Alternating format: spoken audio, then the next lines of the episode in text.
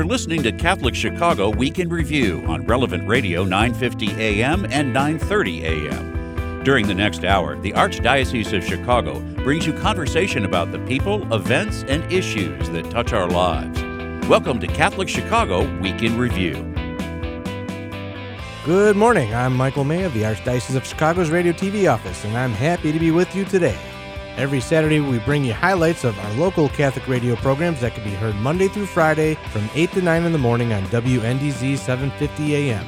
We begin today with a highlight from our Catholic Conference of Illinois program hosted by Bob Gilligan.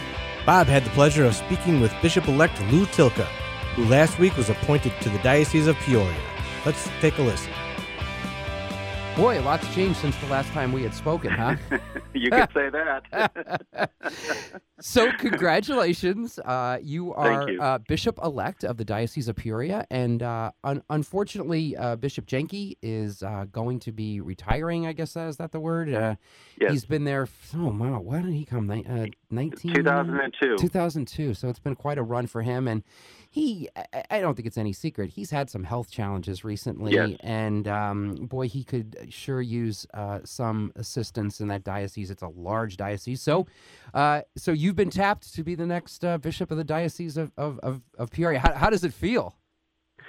Well, I, the the line that I've been using with folks is is that uh, you know the saying in Chicago is "give it five minutes and the weather changes." and, uh, I, I kind of feel that same way because uh, at at one moment I'm I'm thrilled and I'm excited Sure. uh, and I'm humbled by the the calling of Pope Francis and the Church.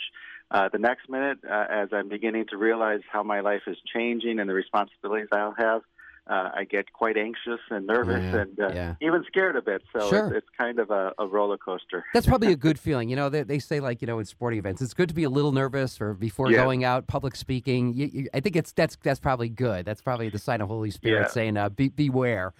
So I, I always ask my couples uh, when just before the wedding, I always ask them if they're nervous, and I tell them that if they're not nervous, then I'm nervous because their life is going to change, but for the better. yeah, that's exactly right. I think, uh, yeah, I we, we went through something very similar when we got married. Uh, yeah, I, I think my wife was asked are you, uh, when we got to the altar, "Are you sure you want to do this?" Too late to back out then. Um, so, by the way, uh, I mentioned at the outset, I don't know if you heard it, but uh, May 18th is an important Yes. day. Um, Yes. It's the I, I think uh, Pope uh, John Paul II, Saint John Paul II, would have been hundred today. I know it's his birthday because it's my sis. I have a sister who has a birthday today, so I've always known it was Pope John Paul II's birthday. But it's also your uh, special day for you too as well. You ordained this date, correct? I, I was Good. 24 years ago. That's amazing. 1996, right? Is Yes. that right? So congratulations on your on Thank your you. ordination. And as a, so uh, I always uh, am interested in in hearing this um, story because I I think many of us uh, are interested in. So I think you got the phone call in, in May, right? May 4th, is that right? Some sometime in May. So like you're you're what? You're brushing your teeth, you're eating breakfast, or you're out for a run, and so. Tell us about like what you're doing and, and how you got the phone call. Uh, so quite literally, two weeks ago today, uh, it was May 4th. Um, I had uh, uh, just come into the office. Um, I have uh, had a, a video conference set up with uh, my senior leadership team in the parish uh, for nine o'clock, and so uh, it was about uh, um, eight thirty. And I had just come into the office. I went and made a cup of coffee. Uh, was turning on the computer. My cell phone I had set on the on my Mhm. desk when it rang. Uh, to be honest, I looked at it and I saw it was a number. It said Washington D.C. and I thought it was another call telling me that my uh, warranty of my car was expired and and uh, uh, but something inside said pick it up, and so I Sure. answered the phone, and uh, it was the uh, papal nuncio, Archbishop Wow. Christophe Pierre Yeah. and uh, it was it was uh, he, apparently he tries to make small talk before he gets into the heat the, the meat of the, the Mhm. subject. So uh, he started by asking how my health was, uh, especially in this time of uh, Sure. Uh, the pandemic going on, uh, and then he uh, dropped the news. And and so it wasn't the Buick dealer wanting to know if your warranty was up. Uh, exactly. And so Exactly. you, you put down the phone, and then what do you do? You probably look in the mirror and go, "Oh my gosh, yeah, yeah, I, Wow. I, I did. yeah, I did. yeah." That's an interesting, yeah. Because one minute your your your life is just totally up up changed. It's it's totally different. Yeah, I, I was sitting there taking a few deep breaths, thinking, "Do I really need to run to the bathroom and throw up?" Or uh... yeah, yeah. Do you pop open the champagne cork or run? Who knows? Yeah, what? yeah. So, so tell us a little bit about um, um, now Father Tylka, Bishop-elect Tylka. So you're in, in Tinley Park now, but you've been you've been in a number of parishes through the diocese, yeah. and and tell us about your kind of the, what you've been doing since uh, May 18th of 1996. You've been in a number of parishes. I, I have. I was very blessed to uh, start out at uh, St. Michael Parish in Orland Park, which is not too far from where I currently am, mm-hmm. uh, and uh, had wonderful seven years uh, at that parish, which is a little longer than uh, most associates do. Um, but uh, towards the end of my tenure uh, there, uh, there was uh, a lot of talk of uh, possibly becoming a pastor at that time. Mm-hmm. Uh, there was um, also the possibility of thinking of maybe doing a different ministry at that time, and those things didn't pan, pan out in, in the moment, and so I ended up staying essentially an extra two years as an associate there at St. Mike's before um, moving on. Uh, I then went uh, all the way north uh, to the other side of the diocese. I was at Saints Faith, Hope, and Charity in mm-hmm. Winnetka, mm-hmm. um, and I, I, I never fully got to unpack. I, I was there for just under a year uh, before that call to become a pastor was made to me. So um, it was, it, I, if honestly, in my heart of hearts, I, I kind of anticipated that I was going to be there um, a short time. I didn't think it would be less than a year.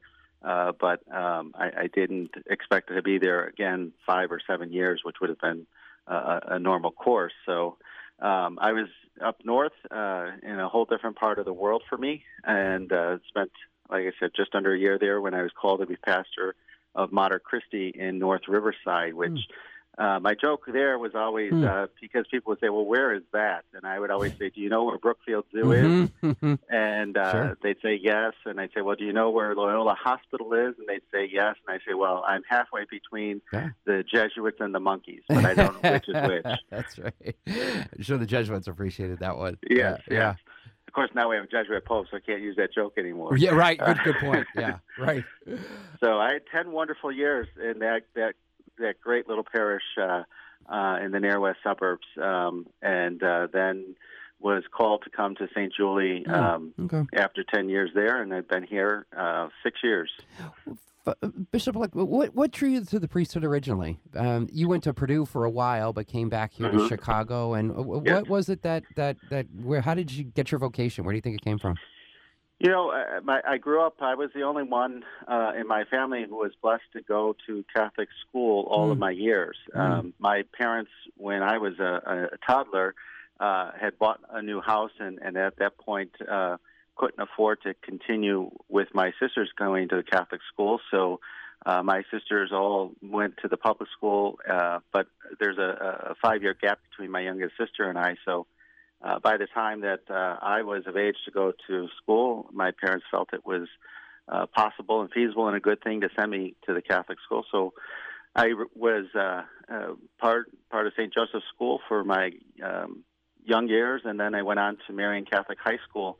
Um, I got involved in a youth group at the prompting of my mother, mm. um, and uh, I, I met a, a, a great uh, deal of good people and good priests, and they just uh, kind of yeah. started to plant the seeds. Good. And uh, um, once I really started to get thinking about pre- being a priest, it was hard to get that notion out of my head. So I just got. Um, And uh, eventually, um, uh, I had did done one year of studies at Purdue, and uh, after uh, my mother became ill, I, I actually did an in school transfer to to take classes at uh, the Purdue Calumet campus. Mm-hmm uh, so that I could be with my mom uh, as she was uh, battling her cancer, and determined that if I was really serious about this priesthood thing, I should uh, probably not go back to Purdue, but go to some place that would help me to discern that, which is why I transferred into the college seminary. But I would say my vocation came from my family.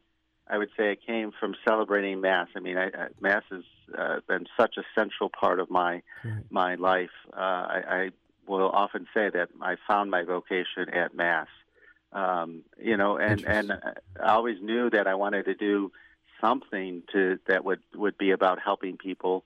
Uh, but what that something was, it took me some time to discern that it was the priesthood. Well, you're helping thousands of people now. Um, that uh, that that's a great story. So it was just basically the mass. See, that's why that is Yep. so important. So tell Yep. us a little about Peoria. I, I, have, do, have, you, have you been down there yet, or is it still too early to, to, go down there? Um, I'm I'm sure you're not f- very familiar with the with the diocese, but I'm sure you're learning quickly. I, I am learning quickly. Um, I, I unfortunately have not been able to get down there yet. Um, it is my hope that uh, um, in the next uh, two weeks that I'll get down there, either the end of next week, the end of May, or the first week of June, um, for at least a day to visit and uh, pray with Bishop Jenky and visit the cathedral. Uh, so that's the plan is to get down there uh, sometime in the next two weeks. Um, Good. but I am learning a lot. They they've uh, sent me some information, including you know the the bishops of Illinois just had their ad limina visits with the Holy Right. Father, and so uh, they have a nice new report that was submitted to the Good Holy timing. Father last uh, uh, December. So they sent me a copy of it. yeah, it's it's it's a very rural diocese too, which will be somewhat different for you, I guess, in that Mhm. regard. Uh, the, some of the issues that they deal with, but uh, the, the city of Peoria is, I mean, it's a it's a very Catholic area, and the church Yeah. is is revered there, and. I, I, I think it'll be an interesting fit for you. It's it's, it's a good community of, of people. Like I said, you know, a Mhm. little rural, suburban, but um, I, I, church is very important. I think to many of them. My experience with them has been, and I'm not intimately familiar with it either, but the couple times I've been there, um, for talks or presentations. And the cathedral is beautiful. It's a beautiful Yeah. cathedral in downtown Peoria. See, uh, what is that old motto? If it doesn't play in Peoria, right? Now, now here you are in Peoria. Uh, one final question or two. Um, so you'll have a Episcopal motto. Is is is that still under development? I guess it's still too new to think about those sort of things. Well, you're, you're kind of pushed to think about those things very quickly, um, and uh, I, I um, there's there, one one piece of scripture that uh, has always been important to me uh, has been um, from the prophet Micah. Mhm. Uh, what does God ask of us but to act justly, love tenderly, and walk humbly with your God? But I yeah. realize when you look at an Episcopal motto, that's a, a little bit too long. so uh, I've been been praying a lot about that, and uh, I I have I'm settling on. I believe uh, uh, I'm 99% sure my Episcopal model is going to be the Great Commission: Go make disciples. That's a good. That's a great. Uh, that's what we're all called to do anyway. So Exactly. reinforce exactly. that. Um, Father Tylka, Bishop elect. It's a mouthful. Uh, thanks so much for taking some time to join us this morning. Congratulations. Uh, we look forward to working with you and seeing you in the future. And uh, I think the the Diocese of Peoria is very fortunate and very lucky. So uh, God bless and uh, good luck in all your uh, your future work in the, in the diocese. Thank you, Bob. Keep Th- up your good work. The Archdiocese of Chicago's loss is the Diocese of Peoria's gain. We will miss Bishop elect Tylka and wish him all the best. Later in the same program, Bob talked to the producer of the film Blind Eyes Opened. Let's listen in. we have with us a very interesting guest who has produced a very interesting film. His name is Jeff Rogers. He has produced a film called Blind Eyes Opened, and um, it's now on Amazon Prime. And I'd strongly recommend, if you have a chance, uh, if you're home, uh, to take a look at, at this film if you have Amazon Prime, which I know many people do. It's about uh, the scourge of human trafficking. Uh, Jeff, are you with us?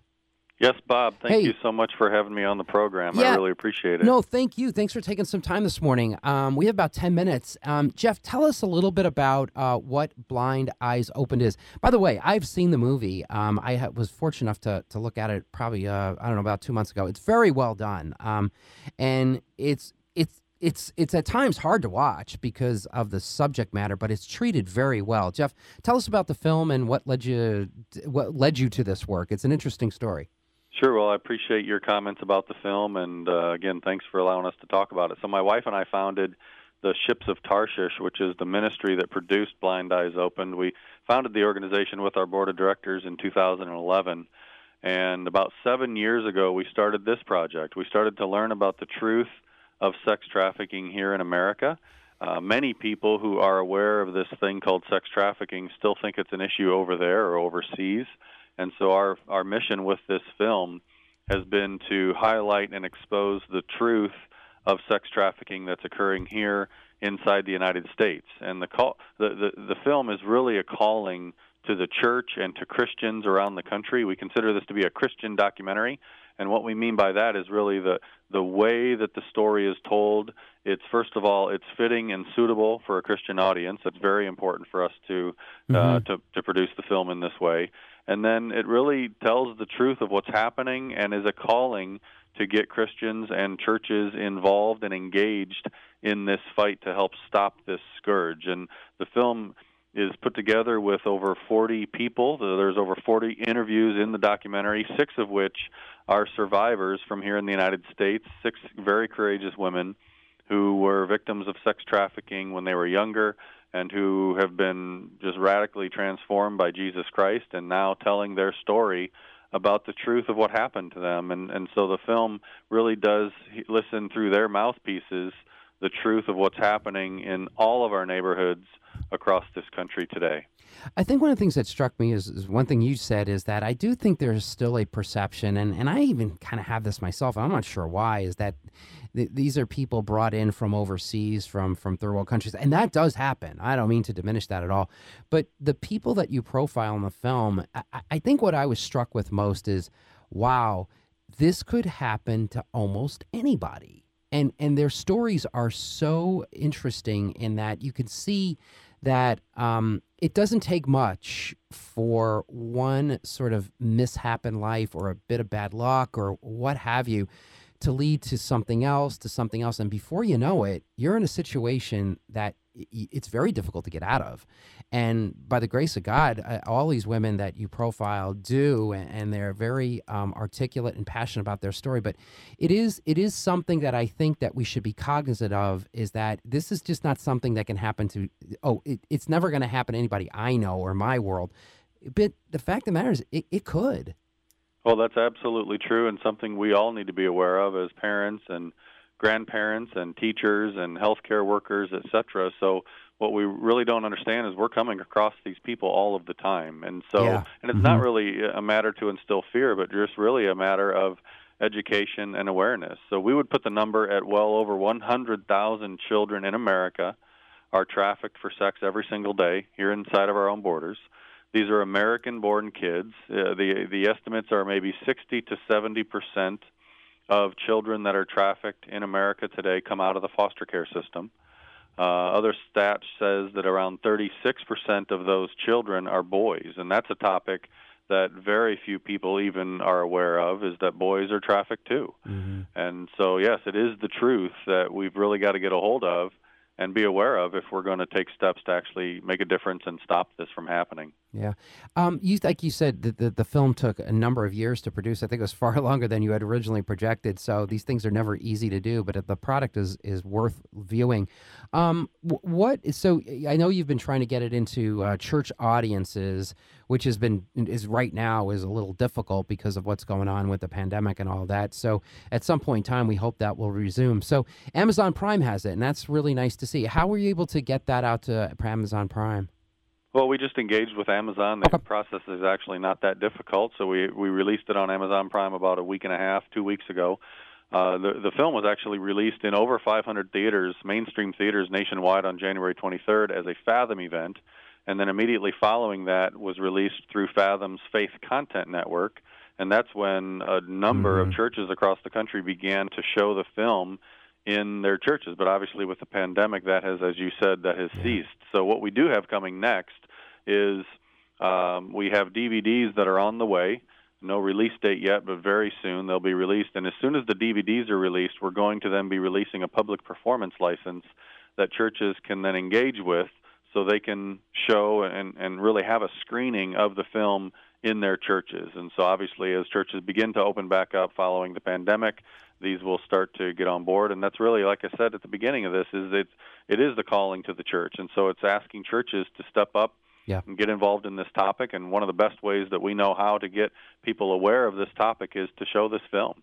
And I do think there's an interest out there in this topic. I, I do. I, have participated in some. Um, uh, forums at, at, parishes in the past and in, in the Chicagoland area. And, and I can remember one in particular, it was in January. It was like a Sunday, and it was really, the weather was miserable.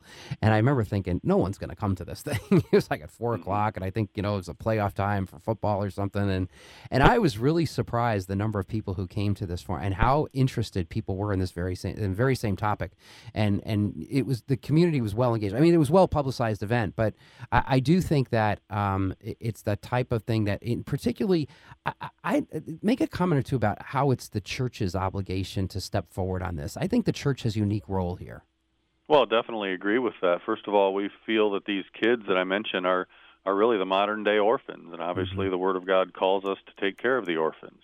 And so we do believe that it is the church's responsibility to engage in this to not only raise awareness but also identify and support local organizations within the community that are either running safe homes or have outreach to identify victims or uh, doing a number of things to help stop this within the community. So that's critically important and uh, definitely a calling of the church to engage in this. Um, the organization is called Ships of Tarsus, and that's the organization that produced the film? That's correct. So, uh, like I said, it's a ministry that my wife Carrie and I founded in 2011. Um, the the website that people can go to to learn more about the film today Please. is blindeyesopened.com. So they can also Google the Ships of Tarshish Ministry, but uh, the easiest way to find out more about the film is blindeyesopened.com, and and there all of the latest information. The trailer can be seen there. Uh, we still have information up for churches to engage uh, links to Amazon there, and also when DVDs become available, they'll be for sale through that website as well. So that's really the, the main hub for people to find out more about the film. Like I said, it's a terrific film. I highly encourage people to take a look at it. Um, I think it's one of these topics that, uh, especially in the church community, I find people have an interest in this topic, and I think this film takes that to the next level. And there's also a little bit of instructions about what to do, isn't there, in that in the dialogue at the end? Oh, absolutely. It's how to get engaged in this in different ways that people can. I tell you, another thing that churches can do is to help with the foster care system. Like I said, 60 to 70 percent of the kids that are trafficked come out of foster care, and so it's really an obligation to engage with these kids, obviously before they become trafficked as well, and to reduce the risks of, of them being trafficked in the first place. Jeff, thanks so much for taking some time this morning. Once again, the website is uh, blindeyesopened. Dot, is it dot com? Yes, sir. Dot com. BlindEyesOpen.com. Look for it. Um, it, That's the website, and please look for it as well on Amazon Prime. Our thanks to Bob and all his guests for those insightful conversations. This week on Voice of Charity, co hosts Marie Jokum and Bridget Murphy welcome the very special guest to the program, my boss, Jim Dish. Here's some highlights. Welcome back to the Voice of Charity. We're here talking with our friend and um, inspiration, Jim Dish, the director of the Office of Radio and Television for the Archdiocese of Chicago. Jim is retiring soon, and we're going to ask him a few questions about his work with the Archdiocese. But since he'll be spending more time with family, we presume, Jim, if they'll have you. Uh, if they'll have me, right? Yes. Right, right. Tell us a little bit about uh, who who you're going to be spending time with and how you're going to be spending your time. Uh, well, uh, my lovely wife, uh, Pat, I actually met her at Wright College, and then she went off to Northern Illinois University, and then uh, later DePaul. I went to Northwestern University, and, uh, you know, as fate would have it, two, three years after we had met at uh, Wright College, we get back together again, get married, and uh, last year we celebrated our 50th wedding anniversary. Oh, congratulations. Oh my goodness. That's now, amazing. Along the way, we had four children. Uh, but the interesting part about that is that on uh, June 13th, 1975, uh, we had our first three kids Kimberly, Kevin, and Sean. so. What? Whoa, triplets. You didn't know that, did you? No. Congrat I mean, congratulations. That was a long time ago, but that's so that's incredible. Triplets, man. That must have been a fun couple of years them growing up. Oh, it was very exciting. I, I, we, we've actually got a photograph of uh, 24 formula bottles uh, in the refrigerator. yep, I didn't finish side by side with a box of wine. yeah, the only way you can deal with those 24 bottles of formula is that box of wine. That's awesome. Holy There you go. cow. and then three years later, we had uh, Steven, so that completed the uh, group. But uh, uh, they're all up and married now. Uh, we've got four grandkids, and uh, life is good. Oh, my Incredible, gosh. Incredible. Well, that that sounds incredibly rewarding. That family of yours. What what else can you tell us about your work at the Archdiocese and how how rewarding that has been? Oh, it's been tremendously uh, rewarding, uh, and uh, I'm, on a Catholic Char- Charities program, so uh, just the fact that we can do video stories that tell the positive things that are going on in the church, uh, it's just it's a it's a fabulous a fabulous gig, and the work you guys do at Catholic Charities. This way, we really like to do uh, the Catholic Charity uh, uh, story, type of story. Uh, r- really, really works well in what we do. Uh, examples: we were at the Peace Corner Youth Center. Oh, uh, right. the, the work they do with youth in the neighborhood just absolutely terrific. Of course, we're at the Father Augustus Tolton Peace Center uh, dedication. Uh, the dedication of the shower laundry facility at your uh, main offices, and um, gosh, I'm just trying to think. The back- centennial. You helped us celebrate our centennial in style as well. the centennial, uh, the Super Stadium Challenge a couple of years yeah. ago with all the food raised and stuff like that. So yeah, just a, a lot of really cool stories, and uh, and of course now it just uh, we're going through a very strange time, obviously, a kind of a frightening time, the COVID nineteen uh, uh, uh, pandemic. Uh, but uh, working with, I, I've got a couple of really, really uh, smart people I work with and very good on the technical end and the production end. Uh, Brian Brock and Michael May and uh, Javier Garcia also. And we've been able to team up and figure out a way of uh, making sure that the uh, Chicago area Catholics have masses that they can attend every day, even uh, during the time of the pandemic. So, uh, as a matter of fact, today a couple of uh, the guys are going to be going up to St. James Chapel. They will do the 10 o'clock Mass live. It'll be online for everybody to watch, and they'll record Masses for Wednesday and Thursday. Uh, on Friday, we come in here. We do the uh, Mass live out of St. James Chapel at 10 in the morning. We record one uh, uh, following that, that would be for Monday, and then head over to Holy Name Cathedral, where we do three Sunday Masses one in English, one in Spanish, and one in Polish. Wow. And uh, those are all online. Uh, by the time we get into work on Monday, uh, you know, we, we could have uh, 20,000 views just uh, on our YouTube channel. Yeah. And that's not mentioning, you know, Facebook or what TV stations are doing. And uh, ABC7 has been wonderful in picking up our English Mass and televising that at 9:30 every Sunday morning.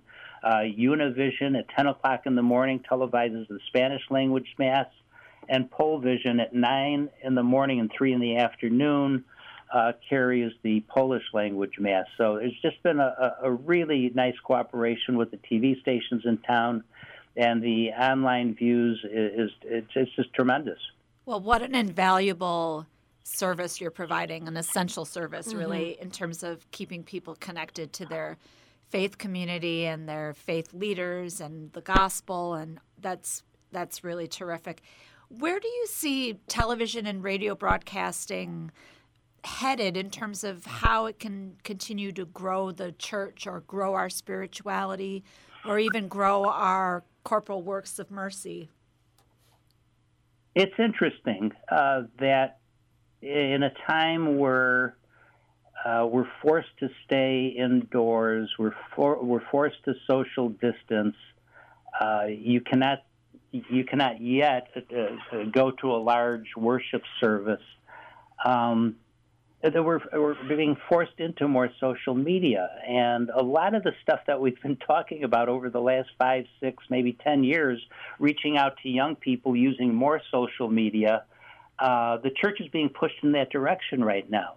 So not just masses are going online, but ministries are going online. There's a tremendous outreach that I think in the long run will benefit the church. And that's not to say that we don't want to get back into the worship spaces. Obviously, we do.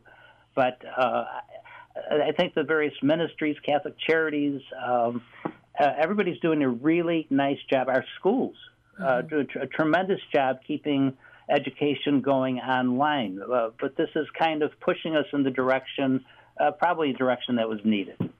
Jim, you know, I think what you've highlighted really speaks about your career, right? The ability to jump in and be creative and use your gifts really um, in all across all spectrums that you've been in and, and we just want to thank you for your generosity of spirit and using um, being able to partner with you with catholic charities television and radio broadcast initiatives over the years. And thank you from the bottom of our hearts on behalf of everyone that we serve. You've really been instrumental in getting our story out there and we're grateful. Well so, thank you very much. Keep up the good work. yeah can hear Jim tell a lot more stories like that on this week's Voice of Charity program. Go to anchor.fm slash Catholic Chicago to find all of our Catholic Chicago programs and to sign up for our podcast. Stick around. After a short break, we will hear some highlights from On the Way and Mission Matters. We'll be right back. Throughout our nation and our world, people of all faiths have recently been joining fervently in all kinds of prayer. They have found that coming together in prayer is a source of comfort and strength. In this spirit of unity, the Archdiocese of Chicago has introduced a call to prayer, a telephone line dedicated to prayer. If you would like to join with another person in prayer, call 312 741 3388. This line is staffed from 9 a.m. to 9 p.m. daily with parishioners from across the Archdiocese of Chicago. These volunteers are here to listen to you, offer support, and pray with you. A call to prayer includes a 24 hour voicemail and email options as well. Experience this wonderful opportunity to join with people just like you who trust in the power of prayer. That phone number again is 312 741 3388. Let's pray together today. There's nothing like having a friend to talk to when things are not going well. And in these challenging days, everyone has had moments when they are discouraged, sad, or worried. Catholic Charities wants you to know that we are here if you or someone you know would like to share your concerns with a professional, call 312 948 6951 anytime, day or night, and you will be connected with an experienced counselor who will listen without judgment and offer compassionate, confidential advice that you can trust. That phone number again is 312 948 6951.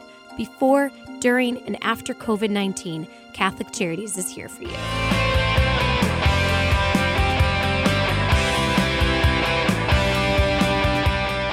You're listening to Catholic Chicago Week in Review on Relevant Radio 950 AM and 930 AM.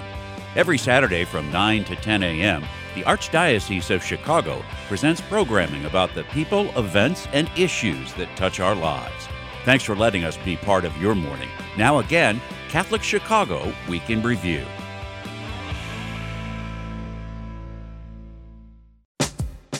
Welcome back to Catholic Chicago Week in Review. On Wednesday's On the Way program, host Beth White spent time focusing on how our parishes and archdioceses are reaching outward in love during the pandemic. Let's listen in. Mike McKenzie is our Director of Internal Communications for the Archdiocese of Chicago. So, Mike has been a busy, very busy person um, in these last two and a half months of trying to communicate internally. So, um, Mike, um, how about you share with our listeners a little bit about your role and what it is in the diocese? Sure. Thanks for having me. Absolutely. So, the Director of Internal Communications role or function at the Archdiocese is still relatively new. Um, you know, it's been about two and a half years almost for me, and in the life of the church, uh, that's still pretty nascent. um, but I try to help ensure that our nearly 15,000 strong internal audience of all clergy, employees at parishes, schools, agencies, and our pastoral center have the information that they need to do their jobs, their ministries, uh, have opportunities to communicate effectively and efficiently up and down the chain, so to speak, and with each other. So that's one aspect of my role, is kind of creating the tools and the processes so that we can just get on the same page and communicate more effectively as one big family in the Archdiocese. Secondly, I support our Renew My Church uh, journey and the communication efforts there. And then, as you pointed out, uh, the past two months, I've been spending a lot of time on communications related to the church's response to the pandemic and our now emerging reopening efforts in the Archdiocese.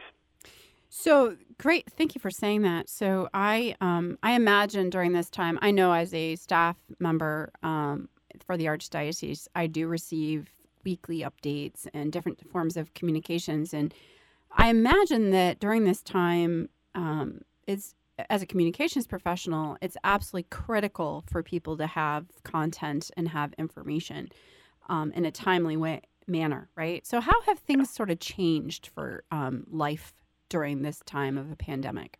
Yeah, it's um, it's sped up in many regards. Mhm. Um, you know, the the job of an internal communicator is uh, a little bit art and science. Um, the art of it is trying to balance how much and when, because uh, any employee in any organization uh, is always on the receiving end of a lot of information. How much? When should they get it? Who's the right sender? Um, you know, those are all decisions that we have to make regularly. When you're in a crisis, though, you know that more frequent communication, uh, clarity of message, simplicity of message is even more important because the employee is not just receiving communications from the employer. Yes. Uh, they're receiving information from family, from friends, from news, the 24 hour news cycle, whatever they're kind of plugged into. So there is a lot to cut through and help employees stay focused on what they need to do, their job and their ministry. So definitely a change is frequency. We've increased the frequency of communication, but I think we, we've done a, a good job of maybe honing it and making sure it's much more focused and then directing them to an online resource where they can go and get more information when they're ready. So give them kind of the primer and then direct them to our intranet where they can go and get additional details when it's convenient for them and when they've got the time to absorb it. So that's a big piece right there. So we have the intranet, which is gives the uh, priests guidelines. And by the way, to our listeners, um, Mike just got that uh, sort of launched in the fall. Is that right, Mike? Yeah, Sort it was of- back in September. So timeliness, perfect timing to have Right. that all in place. Um, so there's that piece where you're communicating, but you're also working to help um, with the overall communications team to get stuff on our website and things like that, right? Yeah, it's a, it's a team effort. It's Mhm. a total team effort. We've got uh, internal communications, which makes sure that our clergy and our staff members have what they need. And that is, as I'm getting information from them, working with our external communication partners, those who are in public relations, social media, media relations, share the information with the public and with parishioners through our other channels as well. So it's a total team effort, and uh, a lot of, of folks rowing in the same direction. But it's uh, it's definitely increased. Everybody's busier in the communications world right now, but it's uh, it's all for good. So when you part of your role too is um, what's beautiful is that because of its internal communications, you're also gathering information about what's happening in our parishes and in our communities and in our social service agencies and things like that. You're really um, you're internally grabbing information to share with us to keep to bring hope. So, what are some of the things that you're seeing happening out there? There is so much, and it's been great. Uh, I think the first week that we went into the stay-at-home order, which is, gosh, is that nine weeks now? Maybe think ten it's weeks. 10. Ten weeks, yeah. That's Well, right. Because Friday I'll yeah. be writing the Nine week weeks, up, yeah, uh, yeah. the number ten of our uh, weekly roundup. We started a weekly roundup. Um, just to give people a sense of okay, let's summarize what happened this week in terms of any new guidelines, any new rules, any new changes, a look ahead, but then also let's start featuring some stories and examples of hope and joy around the Archdiocese from our parishes and our schools. And right off the bat, uh, we had communities in the Archdiocese that wasted no small amount of time to rally their troops and then start inspiring witness by reaching out to people. It could have been uh, assembling volunteers to call everybody on the, the parish registry to find out how they're doing, what do they need, what social services can they connect them to, um, can they just listen, right? Mhm. So Yeah. pastors marshaling their their parishioner volunteers to do that. There were some par- uh, parishes that were really leaning in on the youth to do that. So the youth were involved in picking up the phone and calling uh, you know fellow parishioners, and that just created an, a wonderful sense of community for those Mhm. parishes, which has helped sustain them as a community through this pandemic. There's been concern by a lot of different faith communities that without the regular touch point of coming together physically, you know, for mass or for service, Mm-hmm. then there'd be a little bit of that breaking away from the community. But those parishes, those pastors that have really kind of leaned into phone outreach, online outreach from the beginning, they're staying strong, and, and it's been very inspiring. Yeah, we're seeing that, and we're also seeing um, the generosity of um, of donors who or parishioners who are continuing to send in. At first, it was hard because nobody actually knew how to get money to the parish if they didn't have online giving. But we created an online giving portal. Um, then people started sending checks in, so it's actually been able to help sustain some of the communities. Yeah, it's been important. Um, you know, so many of our parish communities, they do rely on the regular weekly offertory Right. of parishioners. And when we don't have masses and we don't have liturgies and people are at home, um, you know, many people aren't familiar with or comfortable with or even know how to donate online. So Mhm. our stewardship and development team did create a universal offertory platform so that parishes that don't have e-giving can have e-giving Yep. during this time, and it's been great. That's awesome. Parishioners have really stepped up again because it's that sense of community. We're in this together. Right. And we also saw, Mike, um, just that some people um, gave beyond so that it could go to other communities as well. Exactly. Um, we really saw that. After that conversation, the topic shifted to a call to prayer, a ministry for those who would like to pray with someone during this time. Here's a highlight. I have with me Kathy Walls. And Kathy works as a part of the Renew My Church team, and she is in charge of accompaniment um, for the Archdiocese. And Kathy, so you're the director of pastoral accompaniment, is that right? That's right. Good morning. Good morning. It's funny when you work with people, you don't always know their titles. So um, I just know she's the accompaniment person. So That's good right. morning. Thank you so much for joining us this morning. So we were just Happy just to be with you. Thanks. So we were just talking with Mike McKenzie about all of the amazing things happening in the Archdiocese, um, at the parish level, all of the different ways that the parishes have been really sort of leaning into this moment, reaching out to their communities and and um, sort of launching opportunities for people to engage and and to you know reach out to people beyond just their own territories, as it were. Um, and so now we're shifting gears a little bit. I want to talk to Kathy about a couple projects she's been working on that are more centralized at the archdiocesan level. So we have she has two projects: um, a call to prayer and online grief. Uh, sorry about that. Online grief groups. That's kind of hard to say, Kathy. It is. Um, and so, how about we just start with a call to prayer? Can you share with our listeners what that is and how they could engage with it? Sure. Over the last month or so, we have prepared an opportunity for people from 9 a.m. until 9 p.m. to have someone listen to what they may be experiencing, whether it's a joy or a sorrow or a struggle, and pray with them simply by calling the phone number for a call to prayer. And that number is 312 741 3388.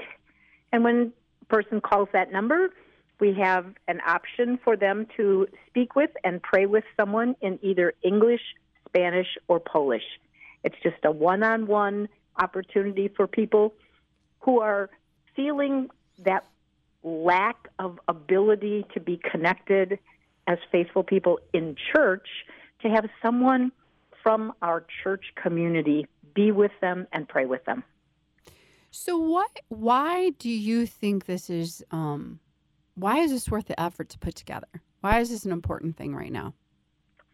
Well, we know that there are a lot of people who do not have access to computers, Mm-hmm. aren't on aren't on Zoom meetings, aren't connecting with a lot of other people, and we have a lot of people who are living pretty isolated right now. Mhm. Even even families in the same household are feeling isolated from others.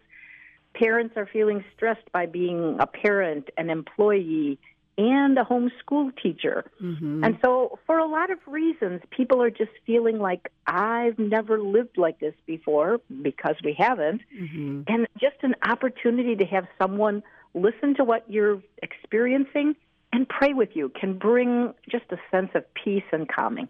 So this is not counseling. It is not a place for that. It's a place where someone who is trained can actually pray for whatever's going on in your life, right? Right. The, the people that answer the phone Mhm. do two things they listen and they pray. Excellent. They are not professional counselors. They don't attempt to give advice. They don't attempt to do counseling. They do refer people to those kinds of services. If somebody calls and prays and says, I just feel like I need something more, we have referrals to them. Oh, that's excellent. That's wonderful. And so, who are these prayer warriors out there? You know, many of them are people who have been ministers of care in our parishes. Oh, and so okay. their ministry would have been to visit with people who are homebound and can't come to church to receive the Eucharist. They may be people in nursing homes or hospitals. And so they're very accustomed to being with people who pray. Others are parishioners who have been involved in parish ministries or perhaps are a deacon or a deacon's wife and they have the desire to minister to others in some way when we can't be physically together. That's wonderful. And Mm-hmm. so, it's available in Spanish, Polish, and English, and you just dial that one central number. And it'll ask you to press the button for the language of your choice. That's wonderful. So, again, Mhm. it's 312 741 3388. And where could they That is- find that online if they wanted to look that up after the show? They can find that on the Archdiocesan website. There's also um, uh, an email address, praywithme at calledtoprayer.org, and people can leave prayer intentions there. People can also Oh, call okay. after hours and leave a prayer intention, and whoever picks up that line, that team of people will pray for the intentions left by someone. Oh, that's wonderful. That's That kind of meets the need for those who like to stop at the back of church and write a prayer intention in the book at the back of church Mm, and know that the community would be praying for them. And they're missing they're missing the, the, the opportunity to ask for their Catholic community to pray for their personal intentions. So this is one way they can do that. Oh, that's wonderful. So they can either call in directly or they can leave a message or send an email so that somebody can be praying on their behalf. That's Perfect. wonderful. That's great. Mhm. And so, um, for how have you heard anything from the folks that are praying with people about the experience on their end? We've heard two things. One, people are so incredibly grateful Hmm, when they call in. and they're just so happy to have someone pray with them. We have some people that have become what we'd call frequent callers. that's great. They just- They appreciate the peace. that's wonderful. So that's a beautiful thing. Yeah. The other thing that I would like to stress is that we have had such a wonderful response to this ministry and have so many people trained. There are often four and five people on a shift ready to pray with people. And we are equipped to handle many, many more calls than we're receiving. That's So- wonderful.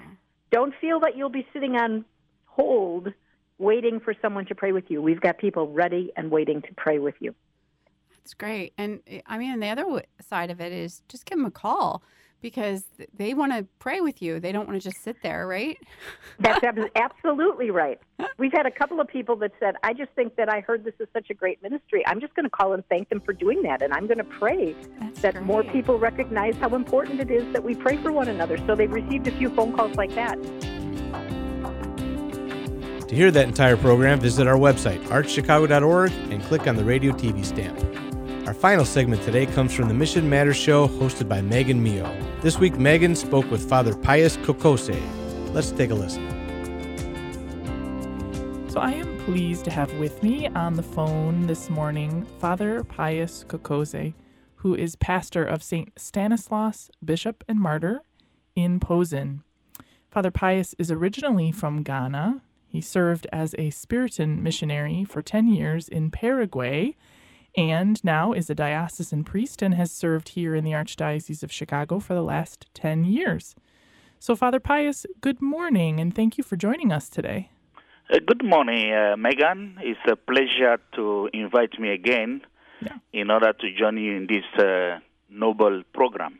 Yes, it's right. Yeah, I, we had you on. Uh, I don't know, maybe two years ago on the show Exactly. Yep. Yes. And I know uh, I, I reviewed my notes from that program, and you had a radio show of your own when you were in Paraguay, right? Exactly. I was uh, we, in the parish. We had a, we have a radio uh, called Corazon del Norte, which uh, belongs to the parish. So every morning I'll have uh, a 30 minutes uh, program Mm-hmm. uh, based on the uh, the religious matters of the parish and also of the church. Mm-hmm. Actually, I touch on uh, doctrine of the church. Nice. Catechism. It's a way yeah, of exactly. teaching. Yeah. Wonderful. Well, that great to have know somebody who has some experience with this. It's a little different when you're on the radio though too, because there's so much um, communication that we do, you know, unspoken. So it's. Exactly. Yeah. I'll try to give you cues when we're running out of time.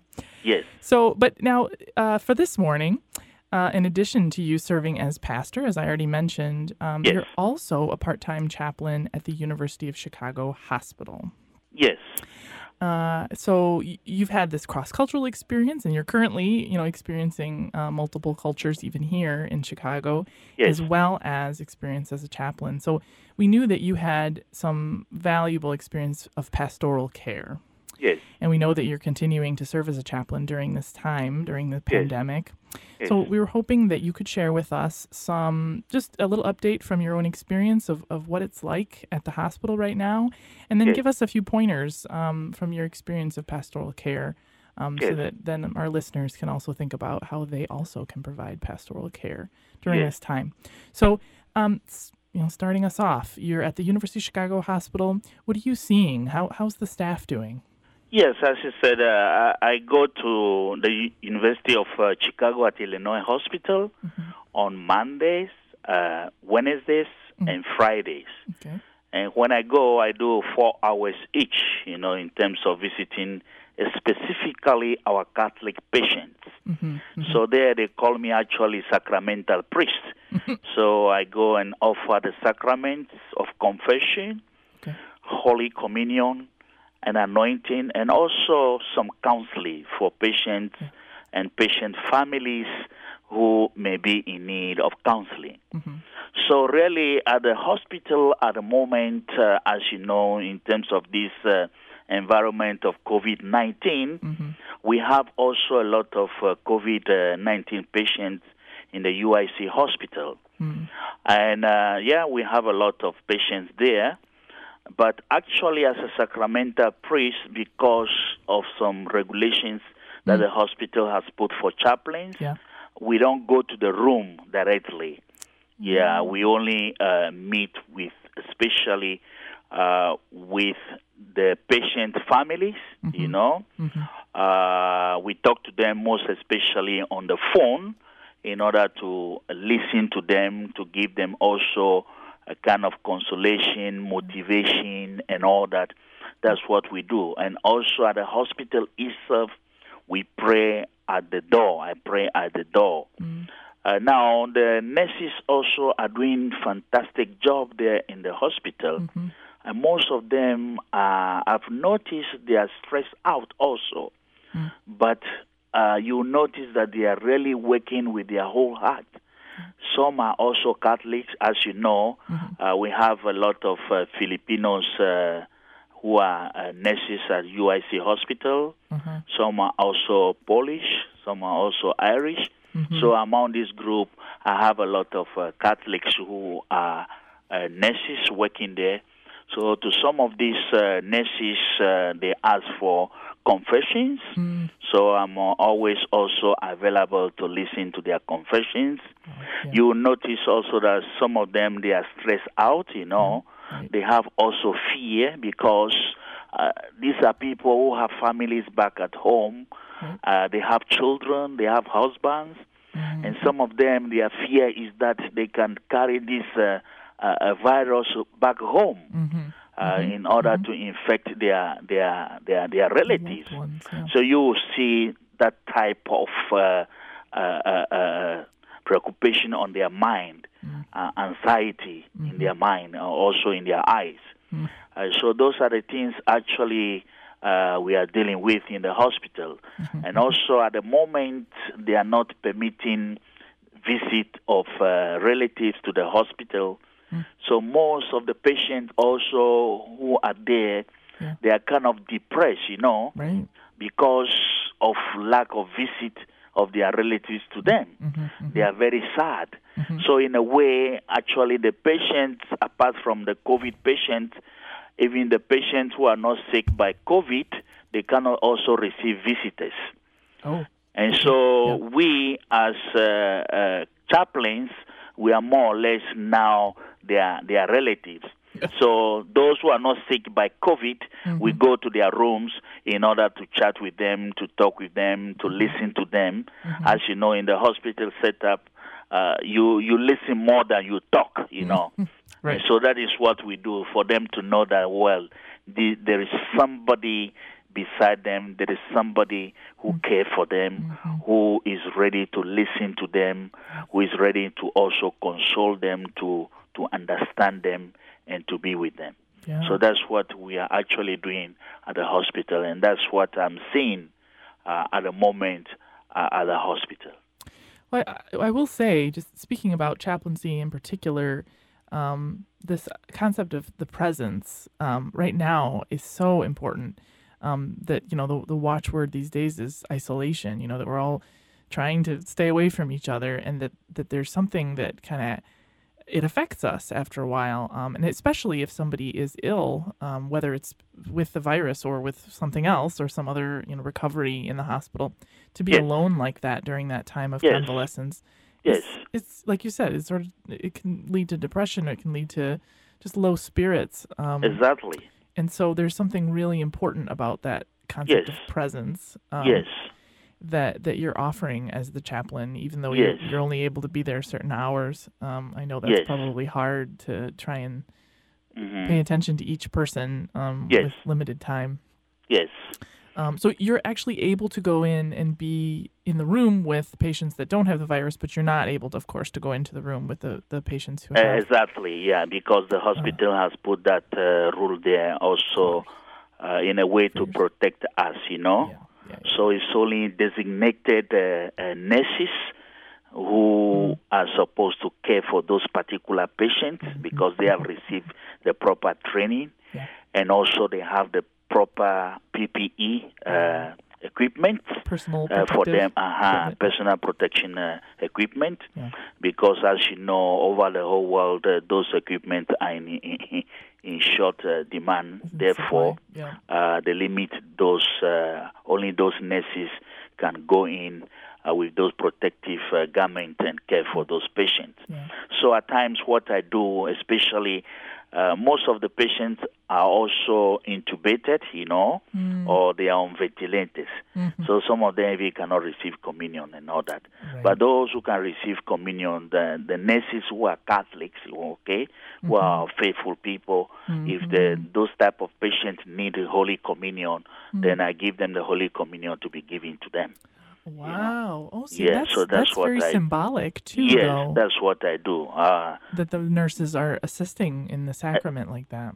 Yeah, because as I said, uh, uh, some of the nurses are Catholics, Mm-hmm. and therefore, in terms of those situations, well, you have to adapt the situations so that it can fit the needs of the patient. Yeah. And we must remember that as chaplains, we are only there, especially for the comfort and the need of the patient. Right, right, right. Well, that, that also makes me think about missions too, though, in as much as you have to adapt. Um, that the situation on the ground, you know, sometimes you don't have the supplies you normally would like to have um, for for mass or for whatever the case for any Yes. uh, prayer or service. Um, that you you adapt in the missions, and so um, I can certainly make a connection there in this situation that. Um, the communion is something that's so healing and so Exactly. important for these patients to have the, the hope and the promise uh, that God is with them during this time of suffering and Exactly. that, that they will be healed. Yes. Um, so you adapt, you know, you make it work, and these nurses are, are part of, they're, they're ministers as well. Uh, Uh, this way. exactly. Yeah. Yeah. Ministers yeah. of presence and of sacraments. Yes. Um, that's a beautiful thing. Here's a reminder that you can attend Mass online by visiting our website, archchicago.org. We have daily Masses from St. James Chapel at the Quigley Center and Sunday Masses in English, Spanish, and Polish from Holy Name Cathedral. That's archchicago.org. The Masses are also the Masses are also available on Facebook and our YouTube channel, youtube.com slash Catholic Chicago. Our thanks to ABC7 for televising our English Sunday Mass at 9.30 in the morning. To Univision for televising our Spanish language Mass at 10 a.m., and Polvision for televising our Polish language Mass on Sunday at 9 a.m. and 3 p.m. Thank you for listening to us every Saturday morning on Relevant Radio 950 and 930 a.m. I'm Michael May for Catholic Chicago Week in Review. Stay safe and healthy, everyone. Join us every Saturday morning for Catholic Chicago Week in Review. You can stream our programs live or listen to past programs by visiting our website, archchicago.org, and clicking on Radio TV. And please connect with Catholic Chicago on social media.